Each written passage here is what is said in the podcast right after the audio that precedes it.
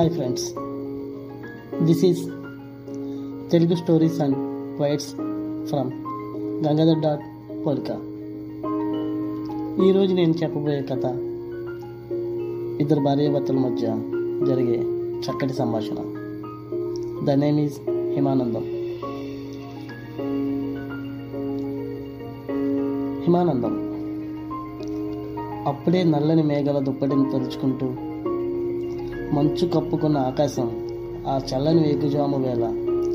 ఆహ్లాదకరమైన వాతావరణంలో శీతాకాలం పొద్దు పొడిసే సమయంలో చురుకైన నునువెచ్చటి సూర్యకిరణాలు మంచు తెరలను తెంచుకుంటూ పొడిమిపై ప్రేమగా చేరుకుంటుంటే పరవశించి పూస్తున్న పువ్వుల సుగంధాలు నడుమ అక్కడి ప్రదేశాలను చూడడానికి ఎంత బాగుందో తెలుసా? అది ఎక్కడో కాదు.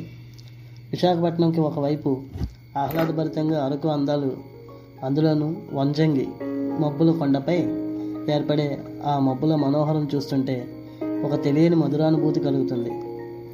కాశ్మీర్ వెళ్ళాలి అనుకుంటున్న వారికి ఆంధ్రప్రదేశ్లో ఉన్న అరకు మరో భూతల స్వర్గమని చెప్పవచ్చు అందులోనూ ఆదివారం అక్కడికి వచ్చే పర్యాటకుల తాకిడి మామూలుగా ఉండదు. పచ్చని కొండల్లో రంగురంగుల వివిధ రకాల వస్త్రాధారణతో వేలాది మంది పర్యాటకులు వచ్చిపోతుంటారు. అలాగే అక్కడ ఉన్న జనం వారి నడవడికలు వారి వస్త్రధారణ మనకెంతో కనువిందును కలిగిస్తుంది.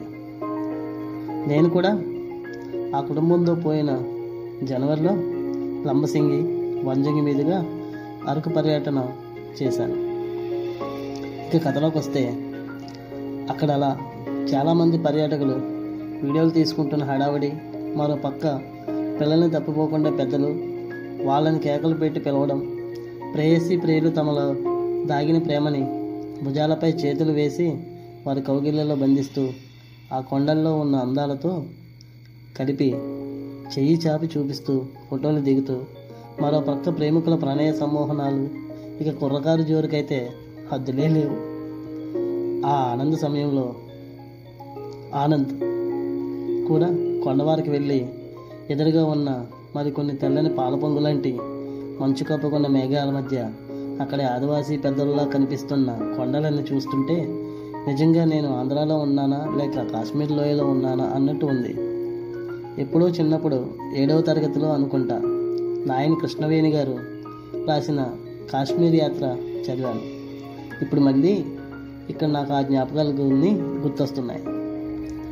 ఇక విశాఖలోని లంబసింగి అందాలు అరకలోయ లాంటి అందాలన్నీ ఫోన్లో చిత్రీకరించిన ఆ సన్నివేశాలు ఎంతగానో ఆకట్టుకున్నాయి. అవన్నీ ఇప్పుడు ఫోన్లో చూస్తుంటే ఈ కరోనా మహమ్మారి వల్ల అప్పటి విషయాలని ఆనందాలను అనుభూతులను స్నేహితులు పంచుకుంటూ వాట్సాప్లో పంచుకుంటుంటే ఆ అనుభూతి వేరుగా ఉంది.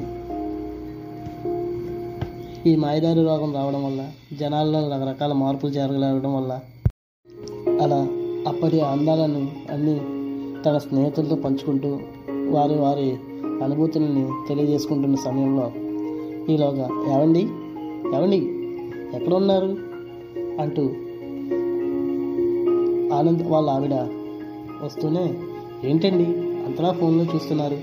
అంటూ టీ కప్పు చేతికి అందించి ఎంతో ఆకృతిగా వచ్చి తన పక్కన సోఫాలో కూర్చుంది. ఆనంద్ తన చేయి హిమ భుజాన్ని వేస్తూ ఏంటమ్మయ్యారు ఏంటి విశేషాలు? అంటూ నవ్వుతూ పలకరిస్తున్నాడు. ఎవరితోనో చాటింగ్ చేస్తున్నట్టున్నారు. ఎవరా ఎవరని అంటూ గేలి చేస్తూ బొగ్గగిల్లింది హిమ. ఆనంద్ అంతే వెటకారంగా. "ఆ, అవును మీ చెల్లితోనే నీకు సాయంగాను నాకు తోడుగాను ఉంటుందని అనే లోపు ఆశ ఎక్కువగానే ఉంది పాపం బాబు గారికి అని గేలి చేస్తూ బొగ్గంబూతి పెట్టుకుంది. ఆనంద్ నేనే మీకు ఎక్కువ మళ్ళీ ఇంకొకరా అని నవ్వుకుంటూ ఆ తాగిన టీ కప్పులు తీసుకుని వెళ్తున్న తనని ఆనంద్ ఒకసారిగా చేయి పట్టుకుని లాగేసరికి వచ్చి తన ఒడిలో పడి పడగానే చటుక్కున ముద్దు పెట్టుకోగా పెట్టుకోగా అబ్బా ఏంటిది? అత్తయ్య పిల్లలు ఉన్నారు వాళ్ళు చూస్తారు బాగా ఉండండి అంటూ అయినా ఎప్పుడు అదే యావా ఏంటో ఈ మనిషికి అని విసుగ్గా బొంగమూతి పెట్టుకుని తెలుగు సినిమా హీరోయిన్లా నడుచుకుంటూ వంటగదిలోకి వెళ్ళిపోయింది చేతిశంగిని సరి చేసుకుంటూ. తాను అలా వెళుతుంటే ఆమె నడక ఆ వయ్యారం చూస్తుంటే పచ్చని కొండల మధ్యలోంచి వంపులు తిరుగుతూ ప్రవహిస్తున్న జీవనదిలా ఉంది. నిజంగా తను ఆనంద జీవితంలో ప్రేమ అనే జీవధారని నింపి తనలో ఎన్నో ఆశలు పుట్టించింది. ఆ మధురానుభూతి తలుచుకుంటూ తను గదిలోకి వెళ్ళి ఫోన్ ఛార్జింగ్ పెట్టి టీవీ పెట్టుకుని అందులో కరోనా అప్డేట్స్ చూస్తున్నాడు. ఇంతలో పనులన్నీ ముగించుకుని తన వద్దకు వస్తూ ఏంటండి ఎప్పుడు చూసినా దిక్కుమాలిన టీవీ గోలైనా? చూ టీవీ చూడాలంటేనే విసుకొస్తుంది అంటూనే రిమోట్ లాక్కుని పాటలు పెట్టింది. తననే తదేకంగా చూస్తున్న ఆనంద్ చూసి ఏంటండి అలా చూస్తున్నారు?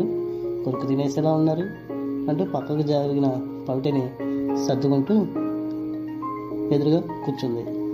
కొంటిగా చూస్తున్న తన కాటు కళలోకి చూస్తూ ఏ కాదా? నిన్ను మా అత్త మామ ఎందుకు ఇచ్చారు? అంటూ తన చేతిని తీసుకుని ఆనంద్ చేతితో నిమురుతూ ఉండగా అబ్బా ఏంటండి?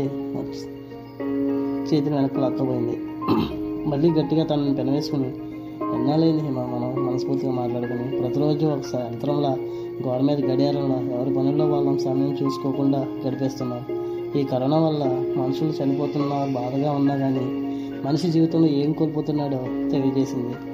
ఇన్ని సంవత్సరాల జీవితంలో ఇప్పటి వరకు ఎప్పుడూ మనం ఇలా కలిసి ఉన్న రోజులు లేవు కదా.